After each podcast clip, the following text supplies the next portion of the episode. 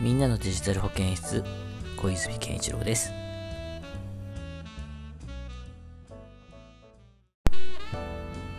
この番組は iPhone、iPad、Mac のおすすめ情報やよくある質問などを中心にいろいろなお話を交えながらゆるい感じで進めていくポッドキャスト番組です。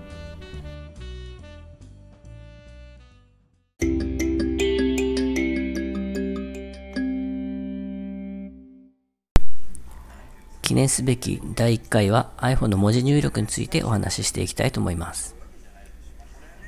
皆さんはどのような文字の入力方法を使われてますか？かな入力ですか？ローマ字入力ですか？フリック入力とか使ったりされてますでしょうか？僕は日本語を入力するときはかな入力。アルファベットを打つときはローマ字入力をよく使っています。どのキーボードを使ってもらっても良いのですが、文字を修正したりするとき、どのようにカーソルを動かしてますか？カーソルの部分を長押しして、虫眼鏡みたいな状態にして位置をちょちょちょちょっと動かしていくやり方が一般的だと思います。僕もこの方法をよく使っていたのですが、最新の iOS12 からはすごく便利な方法が使えるようになっています。かな入力の時は空白のボタン、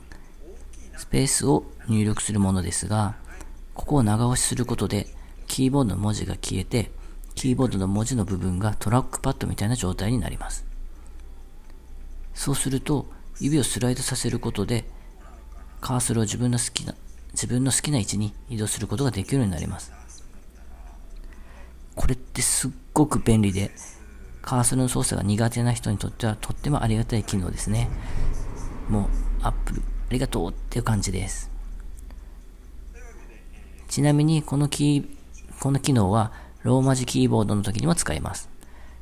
ローマ字キーボードの時も同じようにスペースキーを長押しすることで、カーソル操作を自由に行うことができます。慣れるまで少し時間がかかるかもしれませんが、すごく便利な機能なので、ぜひ使ってみてくださいね。記念すべき第1回の内容はいかがだったでしょうか？まだ最初ということで少し堅苦しい感じになってしまいましたがこれから少しずつ経験を積んで楽しい内容にしていきたいと思います。次回の放送もお楽しみに。みんなのデジタル保健室小泉健一郎でした。ではまた。